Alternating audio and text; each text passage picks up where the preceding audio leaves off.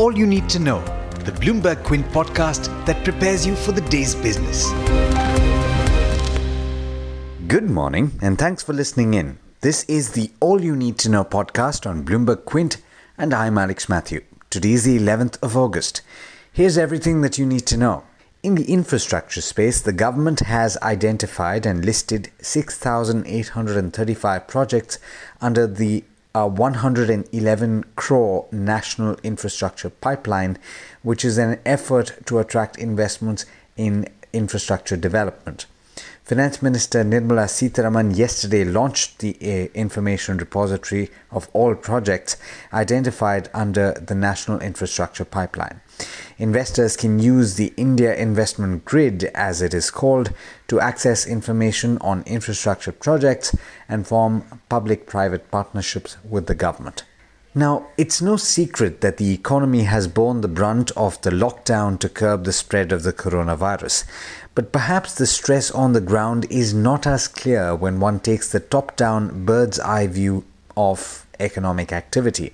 A survey by rural media platform Gaon Connection sought to capture employment generation by the government's flagship program during the lockdown, and the results were not encouraging.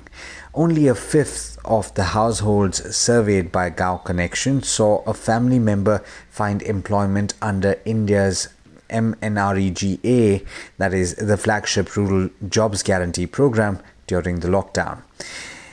The platform spoke to over 25,300 respondents in 179 districts across 20 states and 3 union territories.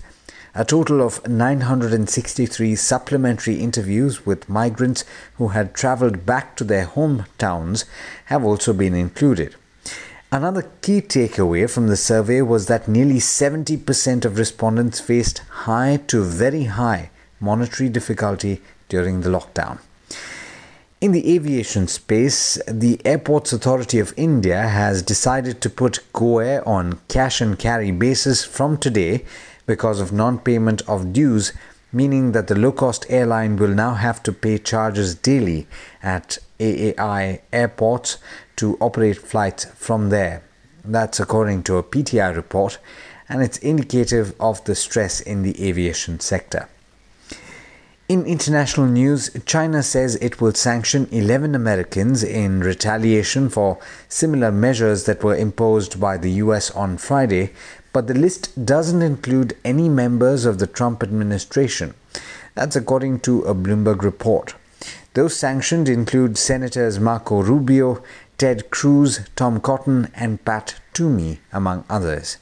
The US said on Friday that it was placing sanctions on 11 Chinese officials and their allies in Hong Kong, including the city's chief executive Carrie Lam, over their roles in curtailing political freedoms there.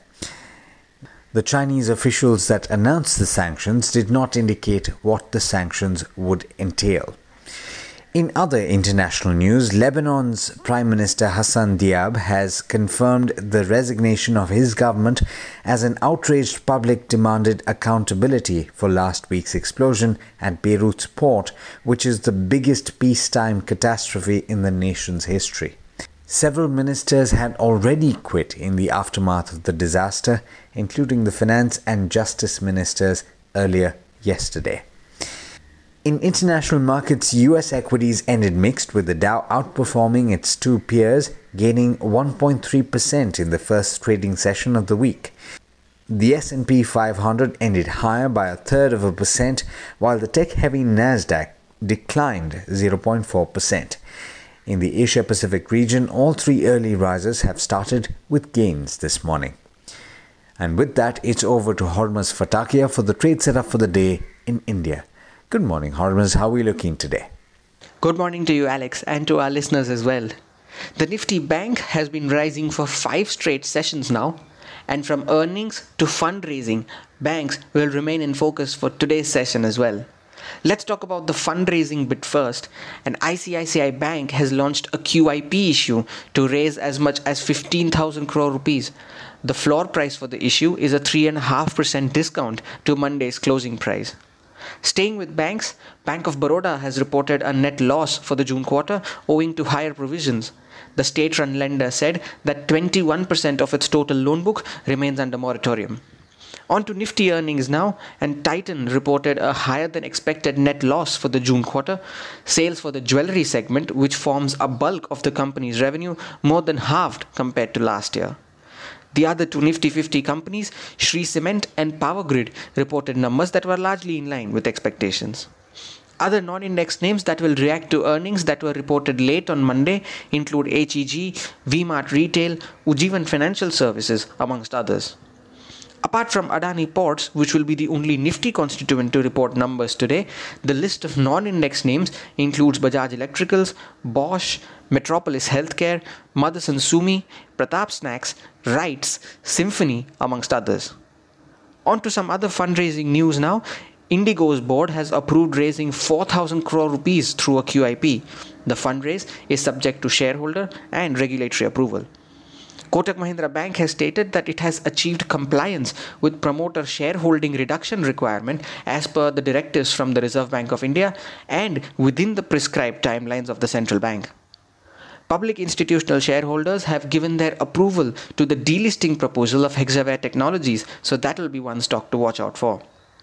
Triveni Engineering, a company with a 1700 crore market cap, has approved a share buyback worth 65 crore rupees. The buyback price is a 48% premium to Monday's closing price.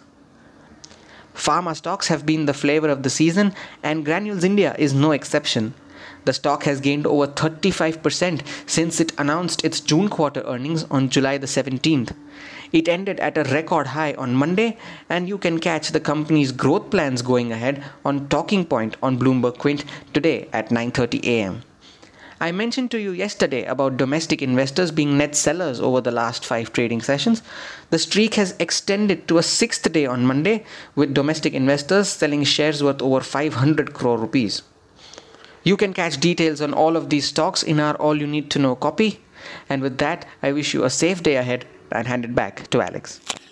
Thanks, Hormaz, and as always, thank you all for listening in. This is Alex Matthews signing off. Have a great day. I hope you enjoyed listening to All You Need to Know. Did you know that you can listen to the show on the IVM Podcast app? On the IVM Podcast app, along with this, we have a number of other shows which you think you'll enjoy. Listen to Cyrus Says with Cyrus Broacha as the host. Listen to Paisa Vaisa with Anupam Gupta. The Scene and the Unseen with Amit Varma or Shunya One hosted by Shiladiti Mukhopadhyay and myself. Check out the IVM Podcast app to get more talk content that you will enjoy.